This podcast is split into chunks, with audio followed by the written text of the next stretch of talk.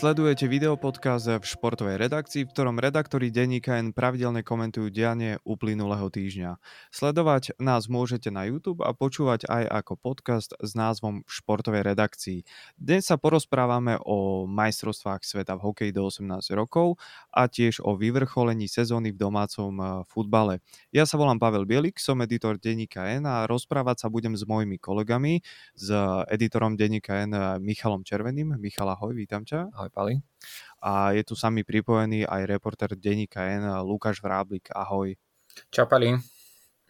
Dobre páni, máme za sebou dva odlišné derby zápasy medzi Slovanom a Spartakom. V piatok bol ligový zápas na Tehelnom poli v Bratislave, no a potom prvého mája, teda v pondelok, ten pohárový v Trnave. Mišo, prejdeme k prvej otázke. Aké bolo základné východisko pred uplynulým víkendom? Základné východisko bolo, že Slovan a Trnava hrajú dve derby v priebehu piatok, sobota, nedeľa, pondelok, čiže štyroch dní, s tým, že každé má absolútne iný význam. Základné východisko je, možno, možno dobre to vystihol tréner Vladimír Vaj, starší tréner Slovana, ktorý povedal, že pre Trnavu je to zápas roka v pondelok a pre Slovan všetky ostatné v sezóne. On to vychádza z toho, ako vyzerá tabulka Fortuna Ligy, a tá vyzerala pred piatkovým ligovým zápasom tak, že, že Slovan strácal jeden bod na Dunajskú Stredu, ktorá bola prvá v tabulke, a Trnava bola na treťom mieste v takej pozícii, že už nemala ani matematickú šancu na, na, na druhé miesto a zároveň nebola až tak ohrozená v prípade prehry, že by spadla na, na štvrté miesto. Uh-huh. Že, že, prepáč, že, že vedela, že aj keby prehrala na Slovane, tak stále má trojbodový náskok. Ja som sledoval včera, teda prvého mája, to finále pohára, tam boli vypredané tribúny, myslím, že bolo vypredané, ale to asi Lukáš bude lepšie vedieť povedať ako ja, ale bolo naozaj plné, bola hlučná atmosféra v telke, a keďže žijem v Trnave, tak bolo to aj dosť počuť mm. aj v meste. Aké bolo teda tá atmosféra v piatok? Ak môžem, ešte by som sa Aha. vrátil k tomu, k tomu východisku. Alebo, alebo, alebo dajme napríklad. Tak, dobre, atmosféra bola taká, že, uh, že fanúšikovia, hosti mali zákaz vstupu na, na, tento, na tento zápas. Uh, odvíjalo sa to od toho, že dostali trest za to, čo sa tam dialo v marci, čo sme tiež už preberali v tomto podcaste, kde tam bola bitka v ich sektore aj, aj, aj nejaké, nejaké demolácie. A teraz bolo vlastne desaťtisíc fanúšikov, viac ako desaťtisíc fanúšikov, a z toho všetko boli, boli slovanisti. Atmosféra bola taká, že uh, nebolo tam žiadne fyzické, ako keby násilie, ani, ani žiadne takéto problémy. A svetlice boli, teda, alebo dymovnice boli zo strany fanúšikov Slovana, ktoré sú nelegálne, ale, ale nie sú podľa mňa až taký problém ako napríklad petardy.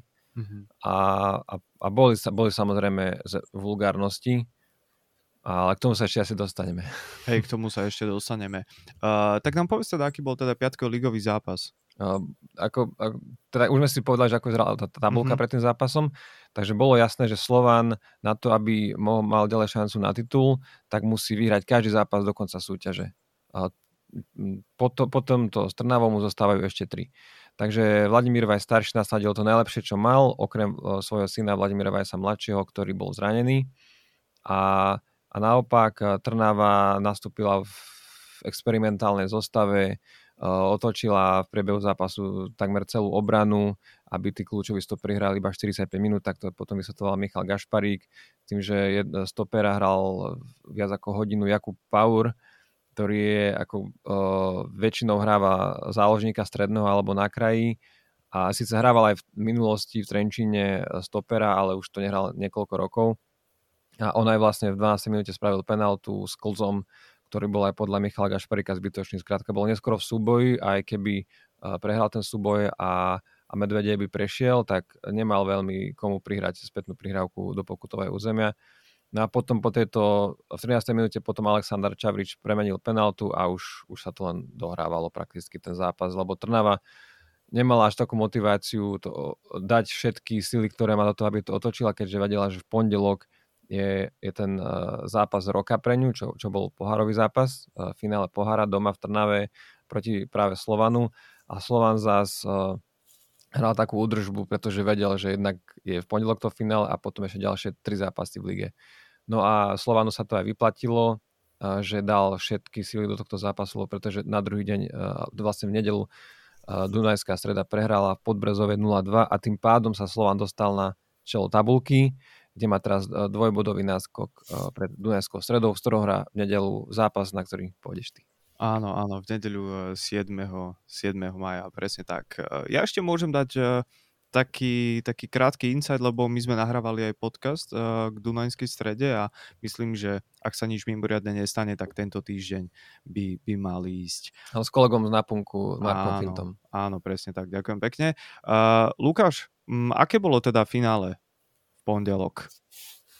Bolo veľmi zaujímavé, pretože áno, viac menej bolo vypredané, ako nebola naplnená úplne tá kapacita na štadióne v Trnave, pretože tam bol, boli vynechané nejaké sektory kvôli tomu, aby boli oddelení fanúšikovia Slovana od uh, fanúšikov Trnavy, keď sme to teda už spomenuli. Um, v finále bolo veľmi zaujímavé z toho hľadiska, že ešte do osemdesiatej šiestej minúty to vyzeralo tak, že vlastne Slovan získa pohár uh, na štadióne svojho, na, svojho najväčšieho rivala, kde viac menej celá tá atmosféra bola nastavená uh, takým štýlom, že teda Trnava by si to chcela uhrať pred vlastnými fanúšikmi. Ale ešte v osemdesiatej šiestej minúte prehrávala, no dokázala vlastne vyrovnať, dal gól na jedna jedna Abdulrahman Taiwo a potom teda v tom predĺžení Trnava dala dva góly, pričom ten na dva jedna dával práve Paur, ktorý teda zapričinil tú penáltu v piatok. Čiže aj pre ňoho osobne to bol taký zaujímavý vývoj. No a bolo tam veľa emócií samozrejme, ale najmä v tom predĺžení. Bolo vidieť hlavne na hra, hráčoch Trnavy, aj na fanúšikoch, že za každú cenu si išli teda už za tým víťazstvom v pohári a vlastne vyzdvihol to aj tréner Slovana Weiss a potom pred novinármi, keď vlastne hovoril o tom, že Trnava bola teda akoby agresívnejšia v tých súbojoch, získavala odrazené lopty, lepšia na krídlach, čiže bola tam taká väčšia intenzita zo strany Spartaka, najmä v tom predĺžení a myslím si, podľa môjho názoru teda, že zaslúžene získala slovenský pohár, pretože aj, aj v prvom polčase hrala veľmi dobre, len chýbal tomu, chýbal tomu ten gól.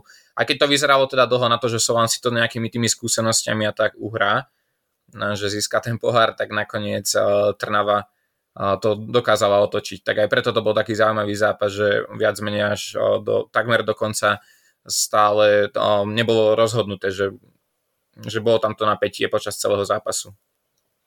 Lukáš, môžeme inými slovami povedať, že to bola aj taká tá bitka dvoch slovenských top trénerov. Na jednej strane tréner Slovana Vladimír Vaj starší, na druhej strane Gašparík, tréner Trnavy.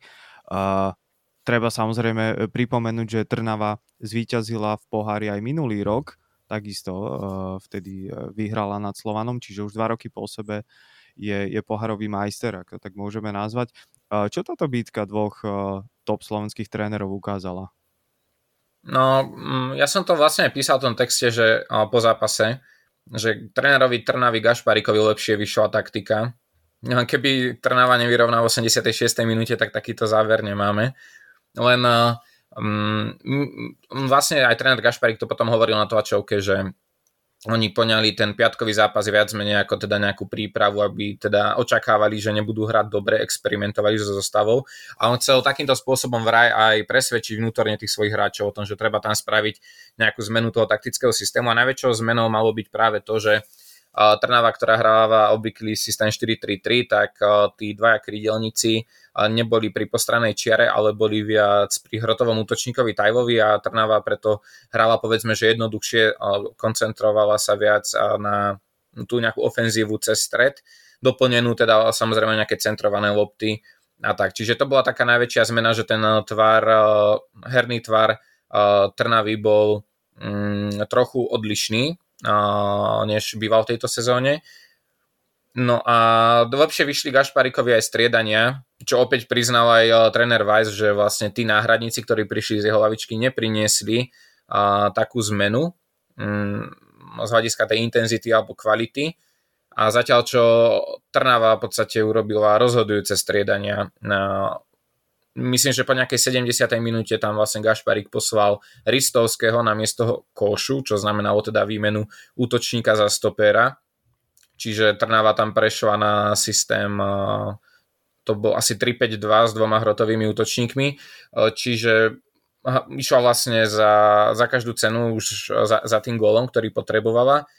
No a Ristovský tam aj zahodil jednu veľkú šancu pre, krátko pred tým vyrovnaním Taiwa, čiže dostával sa do viacerých streleckých možností, príležitostí. No a potom taktiež aj Paur samozrejme prišiel z lavičky a ten, ten stredil ten víťazný gól. Čiže taká, taká veľk, taký veľký rozdiel vlastne medzi tým, ako tréneri dokázali ovplyvniť ten zápas striedaniami, že, že Slovan bol horší vlastne po tých striedaniach ako, a Spartak bol zase lepší. Čiže keď to zjednodušíme alebo zhrnieme, um, máš pocit, že uh, Trnava vyhrala zaslúžene? Mm, áno, ja si myslím, že hej. Mne, mne sa ako viac páčilo aj v prvom polčase, hoci to bol taký, povedzme, že medzi šestnástkový futbal, že, um, že oba týmy mali nejaké tie šance, že bolo to vyrovnané a potom aj v druhom počase to Slovan kontroloval, ale myslím si, že najmä vzhľadom na ten vývoj potom od nejakej tej osemdesiatej minúty, že ako Trnava išla za tým vyrovnaním a ho získala a potom na základe toho, ako oba týmy hrali v predĺžení, že Trnava bola intenzívnejšia, odvážnejšia, útočnejšia, tak ja si myslím, že Trnava zaslúžene vyhrala ten pondelkový zápas, bola lepšia. A bol to z tvojho pohľadu um, atraktívny futbal? Ja som videl už niekoľko derby zápasov medzi Slovanom a, a Spartakom a nevždy sa mi zdalo, že by to bol uh, pre diváka veľmi zaujímavý futbal. Tak ako to vnímaš z tohto pohľadu? Keďže obaja tréneri už majú nejaké tie skúsenosti aj, aj, aj v defenzívnej, tej, tej, ako keby v defenzívnom systéme hry. Čiže ako to vnímaš z tohto pohľadu? No, ja si práve myslím, že v pondelok to nebol nejaký fantastický zápas z toho herného hľadiska. Nebolo to vyslovene, že teda nejaký odvážny futbal, aj Trnava čakala veľmi nízko v takom, takom nižšom bloku, že nebol tam nejaký vysoký pressing. Nechcela otvárať Slovanu veľmi tie priestory, pretože Slovan mal viac menej zostavu postavenú na tom, že vpredu mal troch hráčov výborných v protiútokoch a rýchlostne vybavených, a to Grina, Zuberuho a Čavriča. Čiže aj to ovplyvnilo vlastne, povedzme, nejakú tú atraktivitu zápasu, že Trnava bola teda zatiahnutá. Slovan tiež nie je vyslovene tímom, ktorý by za každú cenu išiel do nejakej totálnej ofenzívy. Taktiež tréner Weiss je taký pragmatickejší, čiže bol to taký skôr zápas...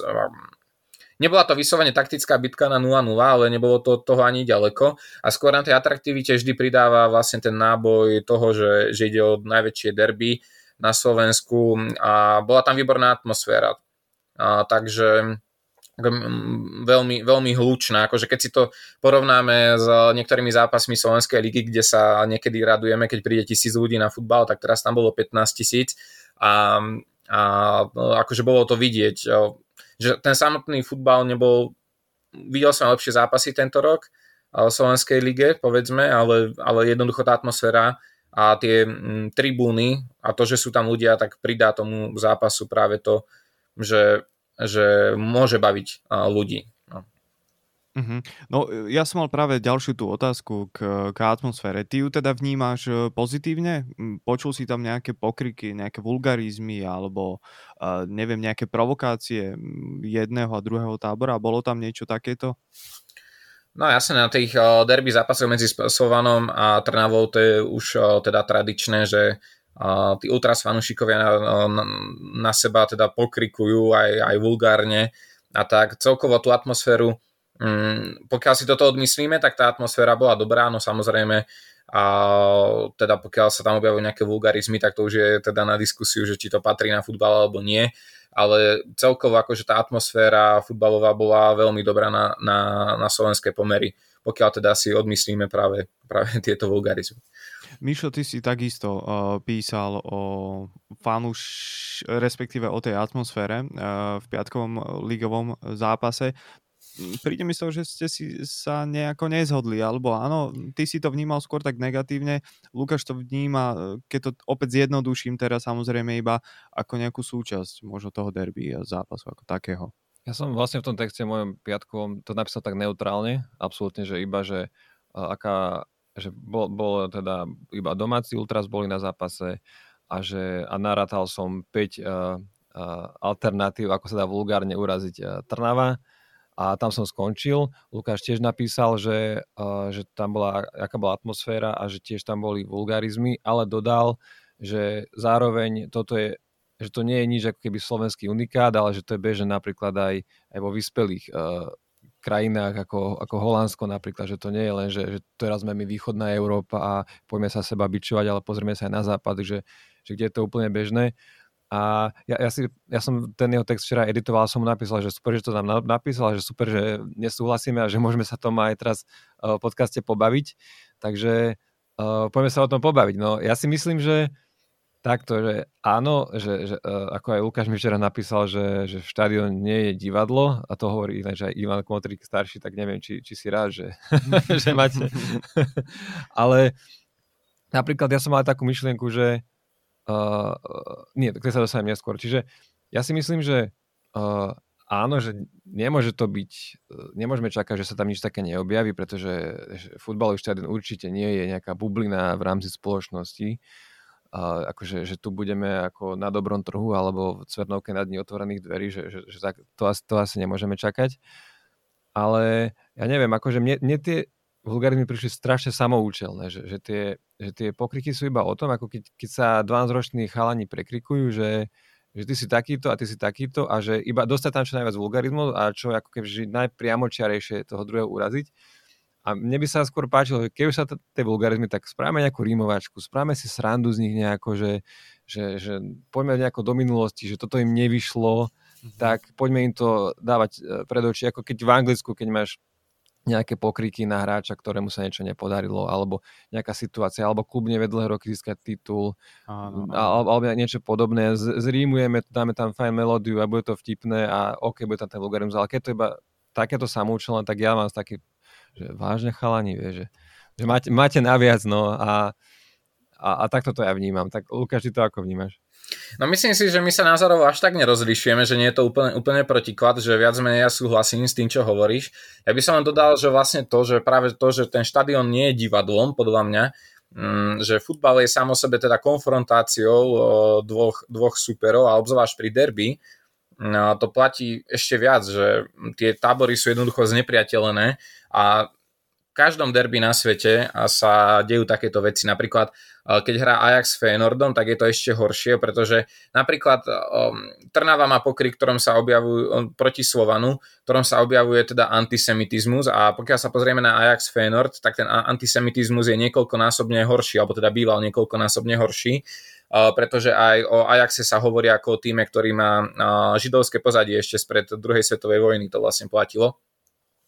A fanúšikovia Feyenoordu veľmi majú zakomponované, ja neviem, povedzme zvuk z plynovej komory a takéto veci vo svojich pokrikoch, čiže ono to býva ešte horšie na tých zahraničných derby.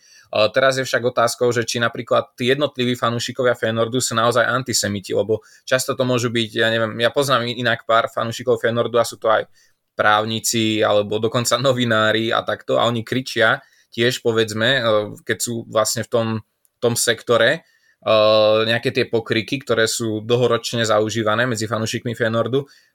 Ja neviem, či, to, či oni sú antisemiti, hej, to ne, nemyslím si to v podstate, len oni spájajú povedzme nejakú tú, nejaký tento pokrik s tou nenávisťou alebo antipatiou, ktorú majú voči tomu druhému tímu, ale tá nenávisť viac menej vychádza, vychádza z nejakej tej futbalovej rivality, čím ja teda samozrejme to nechcem zľahčovať, ale mm, práve ten futbal je jednoducho špecifické prostredie, že o nás sa hovorí, že by to mal byť aj šport pre rodiny s deťmi, ale ono to viac menej nikde na svete tak nefunguje, pretože ten základ toho futbalu je o nejakej konfrontácii, o, mm, o o súperení tímov o, a taktiež aj na, na, fut, o, na futbalovom ihrisku často vyhrávajú tie emócie, že aj, um, že aj dôleži, že dejú sa tam aj také nekalé, uh, nekalé veci po tej mentálnej stránke, že uh, je potrebné tých hráčov nejakým spôsobom namotivovať a taktiež aj um, tí fanúšikovia môžu v tomto hrať určitú úlohu, že vytvoria povedzme nepriateľskú atmosféru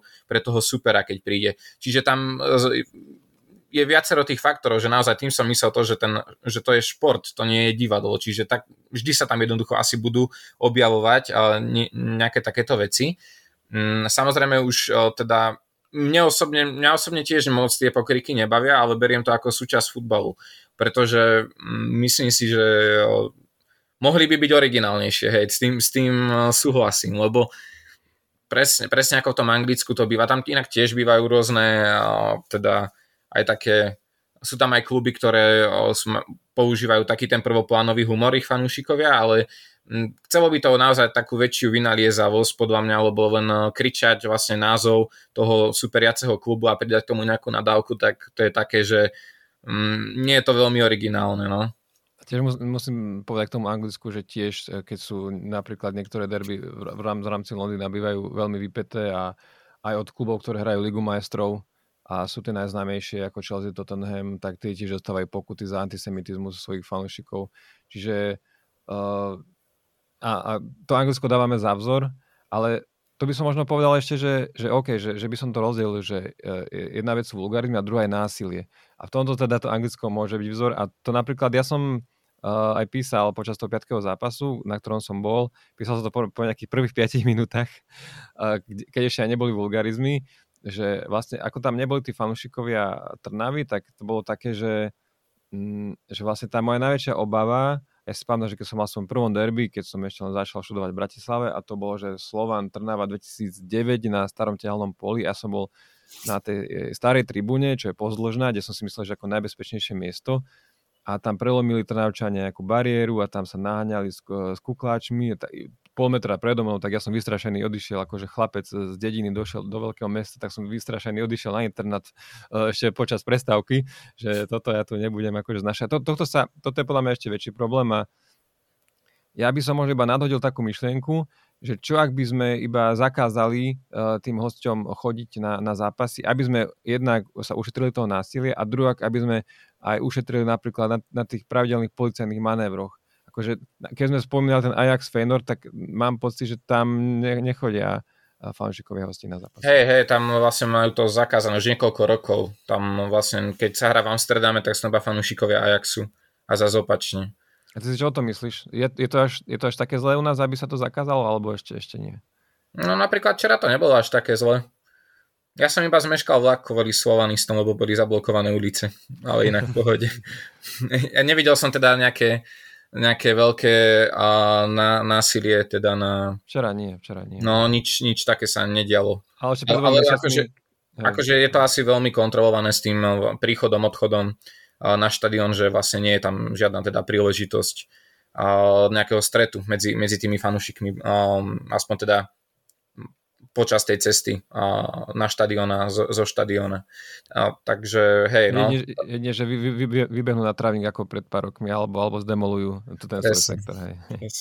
Ak do toho môžem ešte skočiť, tak ja som veľký fanúšik Premier League a mne sa napríklad veľmi páči, keď sú tam aj tie zaplnené sektory hostí a ten napríklad menší tím, ktorý dá gól na ihrisku toho veľkého tímu a potom sa idú tí, tí hráči radovať priamo k tým svojim fanúšikom.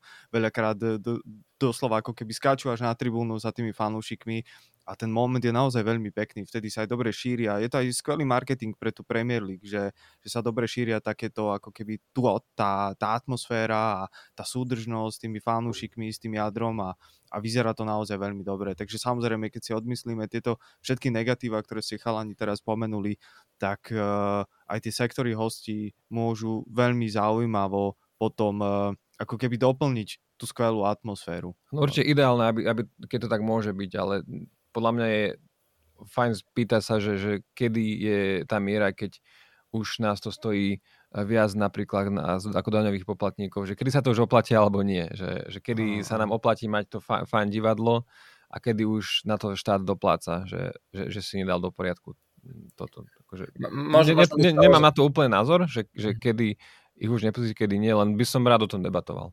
Uh-huh, uh-huh. To je Teraz som napríklad videl video zo, zo zápasu Šturmu Grác s Rapidom Viedeň, myslím, hrali. A viac menej oba tie fanúšikovské tábory si priniesli pyrotechniku na tribúny, ale bolo to nejakým spôsobom dohodnuté s ligou alebo teda s nejakými tými autoritami, úradmi, že vlastne bude tam nejaká pyrotechnika. Bolo to kontrolované a bolo krásne choreo akože z toho.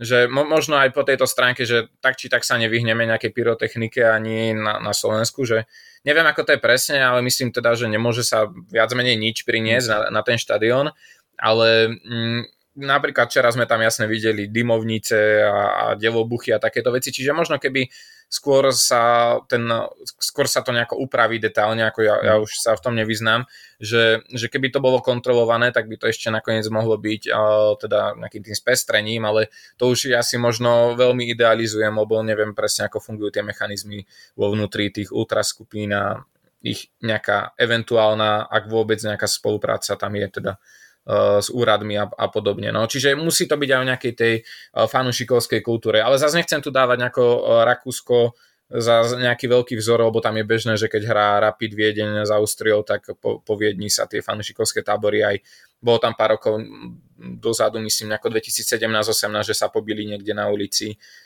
Cez zimu to bolo. Takže akože dejú sa tie násilnosti viac menej na všetkých derby. No. A ten Ajax Feyenoord tam vlastne to zakázali, lebo tam myslím aj jeden fanúšik zomrel pri nejakej tej hromadnej bitke. A taktiež v Taliansku tam, tam boli nejaké úmrtia fanúšikov. Zase treba odlišovať, že, že či nejde aj o niečo také, že sa iba dohodnú na nejakom mieste, kde sa vlastne bijú nejakí tí hooligans. To nech si robia niekde na poli. Hej, hej, to, to je zase niečo iné. Ale povedzme to, no napríklad tá pyrotechnika mi teraz napadla, že viac menej včera tam bola prítomná na finále Slovenského pohára a nemala by byť, tak napríklad to Rakúsko zrovna bolo v tomto odlišné pár dní dozadu, že vedelo sa o, o pyrotechnike, pokiaľ teda som to pochopil správne, čo som sa rozprával s, s jedným rakúskym novinárom. No páni, ja by som si veľmi rád prečítal napríklad takú sériu o ultras v zahraničných uh... kluboch, pretože ako si Lukáš naznačil, nevždy je to také rúžové a my na Slovensku nie sme jediní, kto môže mať alebo má problém s ultras, ale či už sú to rôzne balkánske krajiny, alebo napríklad tie v Taliansku. Myslím, že dokonca uh, fanúšikovia, alebo respektíve ultras Lácia, o nich sa v minulosti hovorilo, že majú blízko k fašizmu, respektíve k tomu antisemitizmu. Možno sa milím, ale, ale čítal som už niekoľko podobných textov. Neviem samozrejme, ako je to teraz, ale práve preto by som si napríklad možno prečítal uh, takúto sériu, ktorá by hĺbšie preskúmala o tom, ako fungujú rôzne ultras napríklad v Európe. Ja ti ešte môžem slúbiť, že momentálne pripravujeme knihu uh, s bývalým ultras fanúšikom uh, Martina, čiže aj Slovana, keďže oni majú držbu a tam bude pekne vylíčená napríklad psychológia tých bitiek dohodnutých kde si na lúke alebo, alebo toho, že o čo im ide, keď oni sú na štadióne a podobne. Tak priamo človeka, ktorý bol šéfom tej ultras martinskej skupiny. Tak. Budem sa tešiť. Dobre, to bola zároveň asi moja posledná otázka. Dobre, Lukáš, tak ďakujeme ti, že si sa pripojil na túto futbalovú časť dnešného podcastu. Maj sa pekne. Čau. Ahoj, ahoj. A Pali, my máme teraz presne dvadsaťtri minút na to, aby sme sa povenovali hokeju. No tak povedz mi, že čo sa uh, podarilo slovenským hokejistom do osemnásť rokov na majstrovstvách sveta?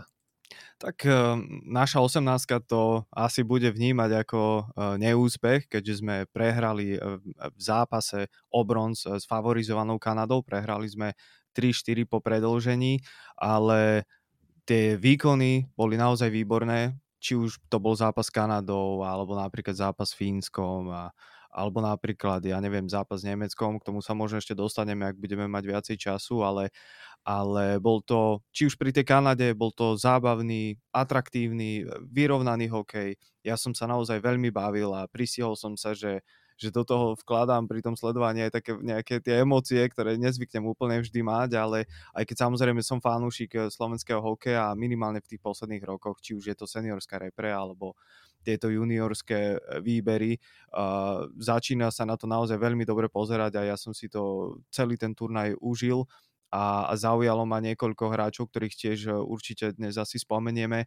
No a napríklad chcel by som ešte povedať o tom, ako kanadská televízia té es en v priamom prenose, myslím, že to bola prvá alebo druhá tretina, uh, tak tí komentátori, experti neboli spokojní s výkonom Kanady, mali pocit, že takto sa o bronz nebojuje, že tí Slováci uh, na nich skrátka vybehli viac ako čakali a, a že tie elitné formácie budú musieť zapnúť na, na iný ako keby level alebo stupeň, aby sa Slovákom vyrovnali, lebo Slováci boli... Uh, boli dobrým súperom, boli kvalitným súperom a keby tie medaile vyhrali a na to naozaj aj mali kvalitatívne, tak uh, možno pre Kanadu by to bolo prekvapenie, ale kto sledoval niektoré výkony Slovákov a Sloven- slovenského teda výberu na turnaji, tak by to až takým veľkým prekvapením nebolo, pretože tie ročníky dvetisícštyri dvetisícpäť už nejaký ten čas nám ukazujú, že v ňom, že v nich vyrastá nadpriemerný, na slovenské pomery určite nadpriemerný počet kvalitných hokejistov.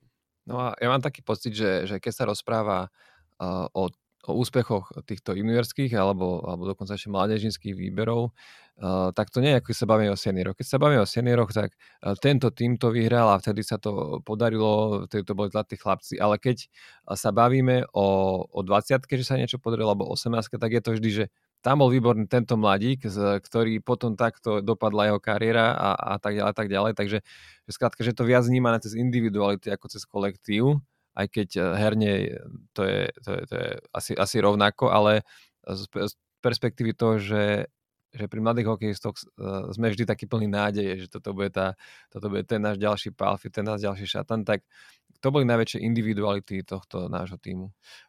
Na to hneď odpoviem, ale chcel by som ešte, ešte pripomenúť, že dobre si na to išiel, pretože či už sú to tie juniorské majstrovstvá sveta, či už do osemnástich alebo do dvadsiatich rokov, alebo je to napríklad Hlinka Gretzky Cup, ktorý viackrát bol už aj napríklad či už v Piešťanoch alebo niekde inde, tak... Ano, sa hovorí, že to je dokonca lepšie ako majstrovstvá. Presne tak.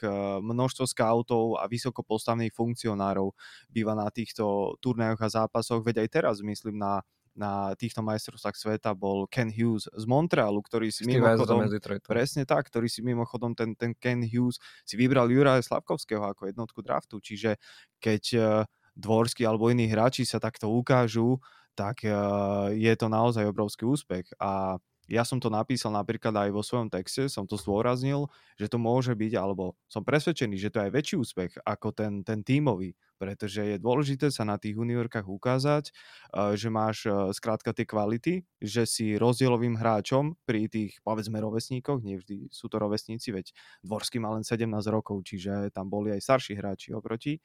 Takže je to veľmi, veľmi dôležité. No a teraz späť k tvojej otázke, že kto boli naši najlepší hráči, tak po semifinále vyhlasili troch najlepších hráčov Slovenska na tomto turnaji a medzi nimi bol samozrejme Dalibor Dvorský, Samuel Urban, čo je brankár, a obranca kapitán Maxim Štrbák. Ja si však dovolím povedať, že aj Juraj Pekarčík, ktorý hral v tej útočnej elitnej formácii s Daliborom Dvorský, bol, bol vynikajúci a pre mňa osobne bol najväčším prekvapením turnaja. Priznám sa, že som jeho meno až tak veľmi neregistroval, nepoznal som jeho, jeho kvality, ale pre mňa to bol presne ten typ hráča, o ktorom si vedel, keď je skrátka na ľade, pretože si výborne rozumel s Daliborom Dvorským a aj zámorskí experti uh, viackrát ich spoluprácu označili za, za výbornú a že mohla byť rozdielová a že boli ťahuňmi uh, tohto výberu, tejto, tejto osemnástky. No a napríklad taký Samuel Urban je takisto podľa expertov jedno z najväčších prekvapení turnaja. Spomeňme, že proti Fínom mal päťdesiatštyri zákrokov a je skvelé, že nám vyrastajú takýmto, takíto brankári. Ak sa nemýlim, tak keď bol turnaj dvadsiatky, tak výborne vystrelil brankár Adam Gajan. Takže kto vie, ako to bude vyzerať na drafte s našimi brankármi, ale na teraz sa zdá, že minimálne Adam Gajan by mohol byť draftovaný, napríklad aj v prvých troch kolách, to samozrejme ešte uvidíme na tom júnovom, júnovom drafte. Uh, Jura Pekarčíka som spomínal, potom je tu ten Maxi, Maxim Štrbák, kapitán obranca v elitnej formácii. Uh, jeden z expertov dokonca v prenose uh, na, uh, povedal, že Maxim Štrbák má za sebou brilantný turnaj a takisto spomínal, že, že na drafte môže mať uh, veľkú šancu. No a samozrejme Dalibor Dvorský, toho som si nechal nakoniec. Uh, podľa môjho názoru najväčšia hviezda týmu, osem gólov, celkovo trinásť bodov. Uh, dostal sa do toho All-Star týmu na majstrovstvá sveta do osemnástich rokov ako piaty Slovák v histórii, takže, takže to je obrovský úspech. No a dokonca Dvorský prekonal aj doterajšie jedenásťbodové slovenské maximum uh, Mariána Gáboríka z roku devätnásťstodeväťdesiatdeväť a Maxima Čajkoviča z roku dvetisícosemnásť z tých uh, teda predchádzajúcich šampionátov v tejto kategórii, takže môžem povedať, že Dvorský zdá sa byť naozaj výnimočný talent. Povedz mi viac o ňom. Je to akože uh, niekto ako Slafkovský? Uh, no, jeho príbeh sa v istom smere môže podobať na, na Slafkovského. Samozrejme, Slafkovský uh, vyletel kvalitatívne na tých seniorských turnajoch a Dvorský uh, zatiaľ iba na tých juniorských. Ale dnes vieme um, aj skrz um, ako keby vyjadrenia zámorských expertov, bývalých scoutov, televíznych analytikov povedať, že hovoria o tom, že je silný na puku, že si výborne kryje uh, ten puk telom, má výbornú techniku, uh, vraj aj teda nabral nejakú tú svalovú hmotu, vďaka čomu sa môže v budúcnosti lepšie presadiť, napríklad aj v en há el, ak bude uh, draftovaný, čo veríme, že bude a veríme, že bude draftovaný v prvom kole, to si tiež ešte asi povieme. Uh, takisto hovoria o tom, že má vysoké hokejové í kvé, že má skvelé nahrávky, respektíve príhrávky a, a spomínal som aj tú výbornú spoluprácu s Jurajom Pekarčíkom. Uh, jeden z jeho najkrajších momentov, on tých momentov mal samozrejme veľmi veľa, respektíve určite veľa na tomto juniorskom turnaji, ale uh, spomeniem napríklad gól proti Kanade. On sa tak uh, šikovne pohyboval popri modrej čiare pri presilovke, dlho držal púk, čakal, kým sa mu otvorí priestor a potom výbornou tvrdou strelou zápestím vlastne vyrovnal na jedna jedna a to bol, to bol výborný moment. Mne to trošku pripomínalo Conora Bedarda, toho veľkého medzigeneračného supertalenta, o ktorom hovoria, že už má dlhé, dlhé týždne alebo mesiace isté miesto, Uh, že bude teda jednotka tohtoročného silného draftu a uh, Dvorský ukázal, že chce byť skrátka lídrom, ukázal to sebavedomie, aké v minulosti ukázal napríklad na tých seniorských turnajoch uh, Juraj Slafkovský. Um, ešte spomeniem, že Craig Button z tej televíznej stanice uh, televízie té es en pred zápasom s Kanadou hovoril, že Dvorský bol počas turnaja, citujem, senzačný a že práve on je tým hráčom, na ktorého si Kanada musí dať veľký pozor a Dvorský to práve vtedy, uh, práve vtedy vlastne vyrovnával na jedna jedna. Spomeniem aj to, že uh, taký prestížny, respektíve rešpektovaný novinár a analytik Scott uh, Wheeler, ktorý píše uh, teda pre The Athletic, um, ešte pred majstrovstvami sveta hovoril, že Dvorský môže byť tak v top dvadsať, možno v top desať na drafte. No a on po majstrovstvách sveta vydal svoj aktuálny rebríček a Dvorský sa v ňom nachádza na deviatom mieste, čiže vidíme ten rapidný uh, Dvorského progres. No a takisto expert um, Dave Reed um, hovorí, že očakávam, že môže byť v top päť, ale určite v top desať na najbližšom drafte. Uh, to, či pôjde Dalibor Dvorský na majstrovstvá sveta seniorské, ktoré sa začínajú v budúci piatok, to ešte nevieme. To ešte nevieme. Uh, ale uh, ja by som sa teda chcel spýtať vlastne, že ako to, už sme to rozoberali aj, aj Štefan to, Štefan, kolega Štefan Bugan to rozoberal vo viacerých textoch a mám pocit, že v nejakom podcaste, že, že ten draft, že vlastne hovorí sa možno, že by mohlo byť aj nejaká do, do, do, tej, do top päť, a, mm-hmm. ale zároveň sa hovorí, že ten draftový ročník e, tento je oveľa silnejší ako, ako minuloročný a že ktokoľvek z top trojky, štvorky tohto ročnej by bol jednotka minulý rok a Čiže, čiže dá sa povedať, že Dvorský, keby bol o rok starší, tak sa bavíme o tom, či bude jednotka alebo dvojka, ako sme sa bavili s Jurajom Slafkovským. Presne tak, veľmi dobre si to povedal. Keby, keby sme boli minulý rok a keby mohol byť potenciálne draftovaný aj Dalibor Dvorský, tak by bol zrejme v rovnakej alebo vo veľmi podobnej tej kvalitatívnej kategórii alebo výkonnostnej ako Slafkovský, Šimon Nemec alebo ja neviem, napríklad ten nejakí ďalší samozrejme hráči, ktorých tu nebudeme spomínať. Uh, tento draft je skrátka výnimočný, sú, sú v ňom štyri mimoriadne talenty, či už je to spomínaný Conor Bedard, uh, Adam Fantilli, Matvej Míčkov, to je Rus, alebo Leo Karlsson, Švéd. Uh, o každom z nich sa hovorí, že by v predošlých tých troch ročníkoch mohli byť potenciálnymi jednotkami draftu, no a Dvorský mimochodom patril aj medzi kandidátov na piate miesto tohto ročného draftu ešte skôr.